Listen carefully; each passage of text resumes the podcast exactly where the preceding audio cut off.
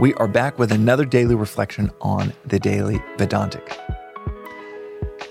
Almost 130 years ago, this great sage, Vivekananda, came to the US. And he spoke all around the US. And in San Francisco, he was asked if he came to convert people to his viewpoint, to his philosophy, to Vedanta. And he said, no. Vedanta is meant to make the Christian a Christian, a Muslim a Muslim, the Jew a Jew. It is a philosophy that has no shoulds and shouldn'ts. There are no rites and rituals. It is wholly compatible with anyone's religion of choice. But I think that's underselling how powerful it is. Because it can make the person that goes to church with their, as John Vervaeke, this cognitive scientist, put it, uh, their magazine smiles. A smile that is just a, a mask for how they're really navigating life. But go from someone walking around a local parish with their magazine smile to someone truly contemplating, reflecting on the words of a lighthouse like Christ.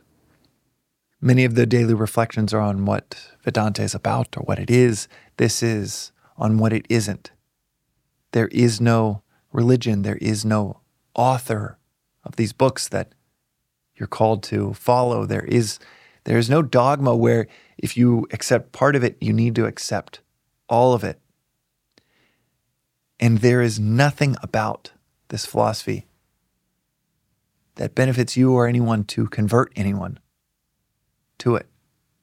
There is no concept of converting someone to a philosophical belief. It is more like waking them up to the pitfalls of walking into traffic. This philosophy is like a manual for living in that you can choose to not read the manual and just trial and error how your car or your washing machine works, never knowing the true power or the potential that that machine or that car or you yourself have. You can absolutely go through life without reading the manual. But when you do read the manual, you realize that phone in your in your hand, as my teacher Joseph will often put it, it can't just make phone calls, it also can tap into the World Wide Web. You can make video calls, send voice notes, all of these things that if you just think it's a phone, if you never know its capacity, you never know what it's capable of. It's the same for us. Without that manual, you can trial and error, figure it out yourself on your own, and try to piecemeal your capacity together all on your own, or you can breeze through the manual. Learn that capability today, right now. And that's what this philosophy tells us.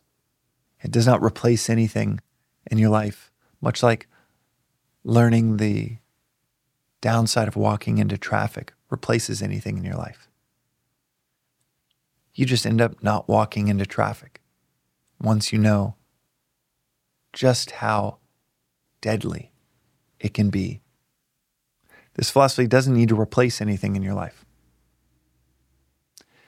If anything, it amplifies what you're already naturally wired for, whether that's as significant as a religion or seemingly insignificant as how you treat your spouse. This philosophy amplifies what you're already searching for. It helps you get it more efficiently than perhaps any philosophy out there. It is that manual for life that is missing in all of our lives. But there is no emphasis on converting you of anything that I've said, converting anyone. One in 10,000 might pick this up so different than a Western philosophical view, religious view where everyone needs to believe in this. Everyone needs to say these words in this order. It's nothing like that. It is simply and powerfully just a manual for what you're already doing, pursuing, and searching for. To amplify it, not replace it. That's today's daily reflection on the Daily Vedantic. We'll see you tomorrow.